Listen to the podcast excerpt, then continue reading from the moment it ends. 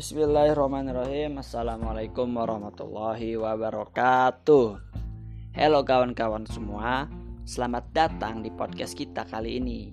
Nah, podcast hari ini adalah cerita yang kita angkat langsung dari pengalaman kisah nyata gengs. Di mana kisah ini adalah salah satu gambaran Tes wawancara atau tes interview masuk salah satu perusahaan. Jadi Semoga kawan-kawan semua di sini yang mendengar podcast kita pada kali ini bisa mengambil hikmahnya, bisa mengambil pelajarannya, dan bisa belajar dari pengalaman orang lain. Karena kita semua tahu bahwasannya pengalaman itu adalah guru terbaik. Tapi pengalaman yang seperti apa? Pengalaman yang direnungi, pengalaman yang diresapi, dan pengalaman yang diambil ilmu dari dalamnya. Bahwasannya Pengalaman pahit itu ibaratkan obat yang menyembuhkan penyakit. Tapi kalau kita belajar dari pengalaman orang lain, itu seperti madu karena kita tidak harus merasakan pahit getirnya. Langsung saja kita masuk dalam ceritanya. Jadi gini, pada suatu hari itu ada perusahaan membuka open recruitment. Nah, pada perusahaan ini memiliki karyawan-karyawan yang memang dituntut untuk kerja aktif, kerja keras, kerja giat, dan tidak malas-malasan. Lalu, ketika open recruitment sudah dibuka, tibalah sampai sesi interview. Pada sesi interview, ada beberapa kandidat yang akan diwawancara oleh HRD. Jika cerita HRD ini memeriksa berkas dari beberapa calon pencari kerja tersebut. Dari berkas itu, ternyata ada kecocokan atau ada kesamaan pada beberapa kandidat. Salah satu kandidat yang mendaftarkan itu ada yang dari lulusan SMA, ada yang dari sarjana. Tapi di sini ada orang dari institusi yang sama. Dalam artian mereka ini sama-sama dari sekolah yang sama. Nah, Bejo dan Fulan itu sama-sama dari sekolah insan insan terpadu lah ya. Wait, kita sensor. Dari insan terpadu. Nah, insan terpadu ini ternyata sudah memiliki alumni selain Fulan dan Bejo yang masuk pada perusahaan tersebut. Dan HRD ini pun teringat akan salah satu karyawannya ini, lalu menelpon karyawannya. Hei Ahmad, ini ada temanmu dari insan dari sekolahmu itu katanya. Nah, dia mau daftar kerja nih. Mereka ini kamu kenal gak sama Bejo dan Fulan? Lalu Ahmad bilang, oh iya pak kenal saya sama Bejo sama Fulan katanya. Oh bagaimana karakter Bejo dan Fulan ini? Kata HRD. Dipaparin lah sama Ahmad. Oh iya pak, Bejo itu orangnya baik Seingat saya memang dia itu orangnya agak lugu, tapi dia tuh kerja keras pak. Bahkan dia nggak pernah telat. Kalau Fulan sih memang agak manja sih pak, lemes gitu anaknya. Tapi ya dia juga baik sih pak, kata Ahmad. Nah dari sini HRD terus mengorek, mengorek, mengorek dan pada singkat cerita HRD bertanya, kalau kamu nih mau kerja lebih enak kerja sama siapa? Sama Bejo kah atau sama Fulan? Akhirnya si Ahmad bilang, kalau saya suruh milih sih pak ya, saya lebih seneng kerja sama Bejo pak, karena ya dia orangnya bisa diajak kerja sama, terus kiat juga kerjanya pak. Oke kalau begitu, terima kasih Ahmad waktunya sudah mengganggu malam-malam begini. Siapa? Tidak masalah, kata Ahmad. Keesokan harinya, HRD ini menguji orang-orang tersebut dan tibalah sampai pengujian di Bejo dan si Fulan. Ketika diuji sama si Bejo, ternyata apa yang dikatakan oleh Ahmad malam hari itu terbukti. Ternyata memang dari karakternya dan sebagainya itu lebih baik Bejo.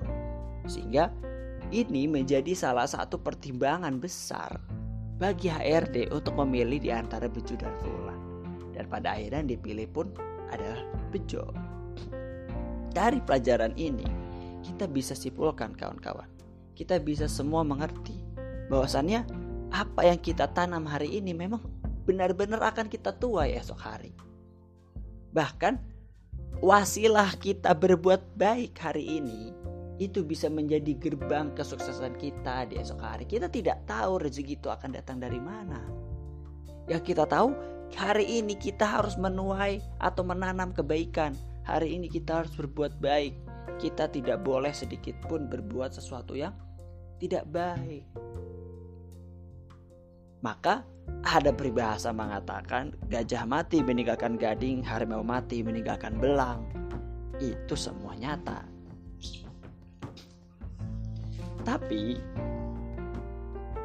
akan menjadi suatu masalah dalam kehidupan dunia ya kita bahas ini dunia dulu. Akan menjadi suatu masalah apabila perbuatan baik kita justru dianggap buruk. Nah, ini dia yang menarik karena memang pada faktanya apa yang kita lakukan baik itu belum tentu baik di mata orang lain. Bisa jadi itu buruk. Bahkan keburukan kita bisa dianggap baik gitu. Karena ya begitulah kehidupan dunia. Terus kita seperti apa kalau begitu? Di situlah butuh yang namanya iman. Bahwasannya orang-orang yang beriman itu adalah orang-orang yang berbuat baik dan dia tulus dalam perbuatan baiknya. Dia tidak menerima, dia tidak mengharapkan kembalian, dia melakukan itu tanpa adanya pamrih. Dan orang-orang yang akan mendapatkan balasan lebih justru mereka yang memang tidak pamrih. Karena di situ ada keikhlasan. Bahkan menurut penelitian, orang yang melakukan sesuatu dengan disertai harapan akan lebih banyak dikecewakan dibanding mereka yang melakukan sesuatu tanpa adanya harapan. Karena sebenarnya sederhananya gini lah. Ini sebenarnya gak harus bukti penelitian ya. Mungkin kawan-kawan semua pasti pernah mengalaminya. Teman-teman nih berbuat sesuatu, teman-teman gak minta, terus teman-teman dikasih imbalan. Seneng dong. Jadi potensinya itu hanya ada kesenangan. Sedangkan kalau orang yang berharap, maka dia itu punya potensi di luar kesenangan, yaitu yang dinamakan kegagalan. Gitu tuh. Jadi, kalau harapannya ini terpenuhi, dia akan senang. Tapi kalau harapannya tidak terpenuhi, dia akan merasa sedih. Karena ada potensi kegagalan tadi. Tapi beda halnya orang yang melakukan sesuatu tanpa harapan. Dia nggak punya potensi dikecewakan. Karena dia cuma dia berbuat, ya gue berbuat aja gitu ya gue nggak minta apa-apa gitu. maka dia tidak punya potensi untuk dikecewakan itu bedanya kayak contoh sederhananya gini deh teman-teman ngelamar kerja ya cuman ngelamar aja gue mah tapi beda dengan orang yang melamar dan berharap untuk diterima nah yang melamar aja dia nggak punya potensi untuk dikecewakan karena dia cuma iseng ngelamar aja tapi kalau orang yang punya harapan untuk diterima dia punya potensi untuk dikecewakan maka di situlah adanya suatu yang bukit kita kalau kita renungi lebih dalam ya itu bisa dinamakan dengan ikhlas. Oh begitu ya. Oh begini ya ikhlas itu. Memang nikmat ya bener dan saya tidak pernah merasa uh, rugi. Saya tidak pernah merasa sedih karena saya berusaha ikhlas. Saya jadi teringat nih kawan-kawan. Dulu waktu saya belajar ya, saya pernah menemukan quotes quotesnya ini luar biasa bunyinya memang dari bahasa Arab sih ya bunyinya tuh wa amirin nasa bima minhum daiman ya artinya pergauli pergaulilah manusia dengan apa yang kamu inginkan darinya. Nah mungkin ini dia. Kenapa ada orang baik dianggap buruk ada orang juga buruk dianggap baik? Karena ada orang yang tidak menginginkan perilaku tersebut kepada dirinya tapi justru ia dapat. Contoh, kalau makna wa amilin nasa bima tuhibbu minhum daiman ini dimaknai uh, pergaulilah orang itu dengan apa yang kamu mau darinya gitu. Kalau yang kamu mau itu adalah sesuatu yang dianggap buruk dalam tanda kurung oleh norma dan agama, maka kalau kamu melakukan hal itu pada orang yang baik berdasarkan norma dan agama, maka kamu akan dianggap buruk oleh dia, gitu kan? Tapi kalau kamu berbuat baik kepada orang yang baik, maka kamu akan dianggap baik oleh orang yang baik ini gitu. Tapi kalau kamu berbuat baik pada orang yang buruk, pada saat itu kalau mata hatinya tertutup dari kebaikan, maka orang yang buruk ini akan menganggap kamu ini buruk, kamu ini ancaman. You are not my friend, kata orang yang buruk. Karena memang secara frekuensi kalian tidak sama secara wadah kalian tidak sama, secara isi pun kalian tidak sama gitu kan. Jadi wajar apabila tindakan atau perilaku baik kalian dianggap buruk. Oke, kita belajar gini deh. Dulu nih, dulu nih ya. Ada seorang messenger utusan dari Tuhan gitu ya. Diturunkan ke dunia bahwasannya untuk menebarkan apa itu yang baik gitu. Karena pada saat itu mayoritas masyarakatnya menganggap sesuatu yang biasa itu adalah yang baik. Kayak contoh, mereka menyembah patung. Nah, mereka mengira bahwasanya menyembah patung ini ya baik dan mereka tidak punya alternatif lain. Sehingga mereka tidak sempat memikirkan bahwasanya menyembah patung ini salah gitu. Diutuslah seorang utusan dari Tuhan yang diberikan wahyu dan firman bahwasannya menyembah patung itu tidak baik. Harusnya aku yang disembah bukan patung. Lalu utusan Tuhan ini memberikan pemahaman-pemahaman kepada masyarakat bahwasannya menyembah patung itu salah. Kok patung disembah gitu kan ya? Masyarakat jawab patung ini memberikan aku kebahagiaan. Katanya Widi. Bahasanya romantis sekali ya Patung ini memberikan kita kebahagiaan. Patung ini menjaga kita dari musibah. Patung ini membawa kita pada ketentraman. Patung ini bisa memberikan apa yang kita mau. Secara akal sehat, bagaimana bisa benda mati memberikan sesuatu yang kita mau? Bagaimana bisa? Bagaimana bisa benda mati memberikan kita kebahagiaan? Bagaimana itu bisa terjadi? Bukankah sumber kebahagiaan itu dari sesuatu zat yang mampu memberikan kebahagiaan? Itu kan? Bukankah kebahagiaan itu datang dari hal-hal yang memang kita syukuri dan kemudian diberikan oleh Tuhan?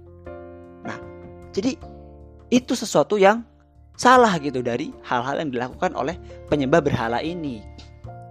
Nah, ketika seorang utusan Tuhan ini menyampaikan kebenaran, kepada orang yang menyembah berhala ini, maka orang yang menyembah berhala itu menganggap pembawa kebenaran ini salah dan buruk.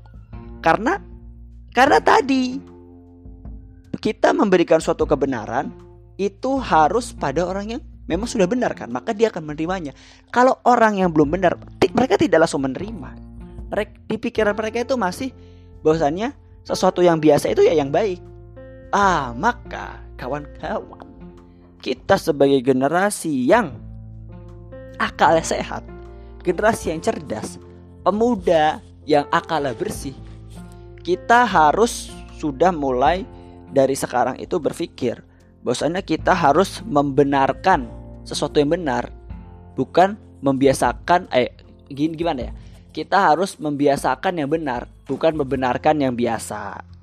Iya, intinya begitulah kawan-kawan. Kita lanjut Nah, dari dari sampel sederhana begitu kita bisa tahu nih ya bahwasannya memang kita harus membiasakan yang benar, bukan membenarkan yang biasa.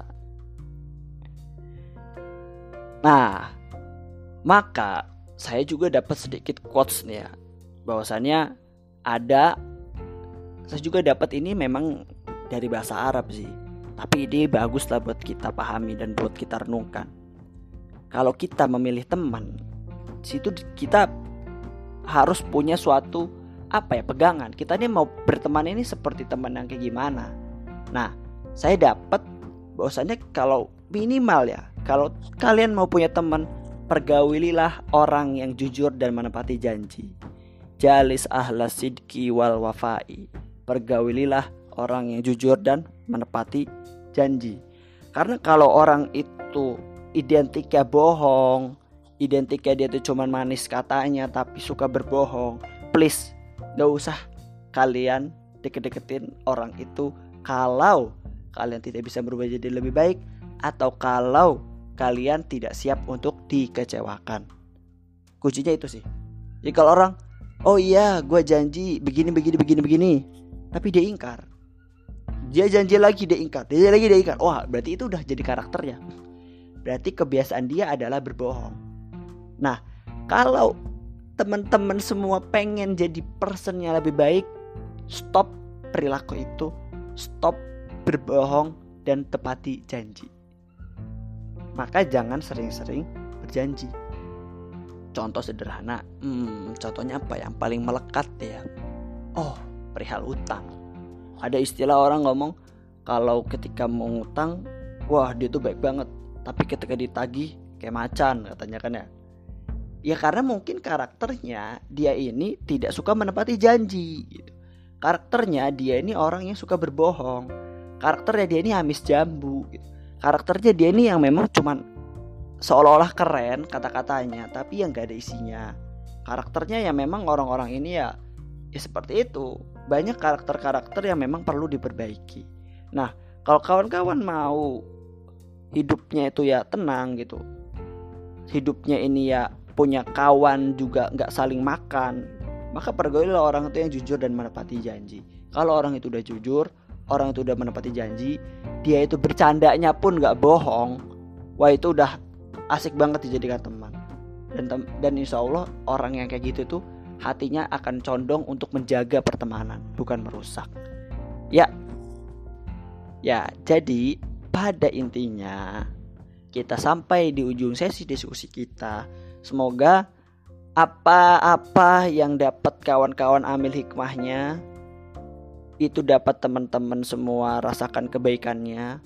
Dan apabila ada sesuatu yang salah mohon komen atau diluruskan atau kita lanjut ke diskusi gitu kan ya. Dan teman-teman perlu tahu bahwasannya segala sesuatu yang baik dan benar dari bahasan kita kali ini itu datangnya bukan dari saya, tapi itu pasti datangnya dari zat yang maha benar. Dan apa-apa sesuatu yang salah itu pasti datangnya dari saya dan saya mohon maaf gitu. Dan mari kita cari sesuatu yang benarnya. Saya harap kawan-kawan bisa bisa ambil hikmahnya. Sekian dari saya Irham Magfuri Jamas. Kembali lagi nanti sampai ketemu. Wassalamualaikum warahmatullahi wabarakatuh.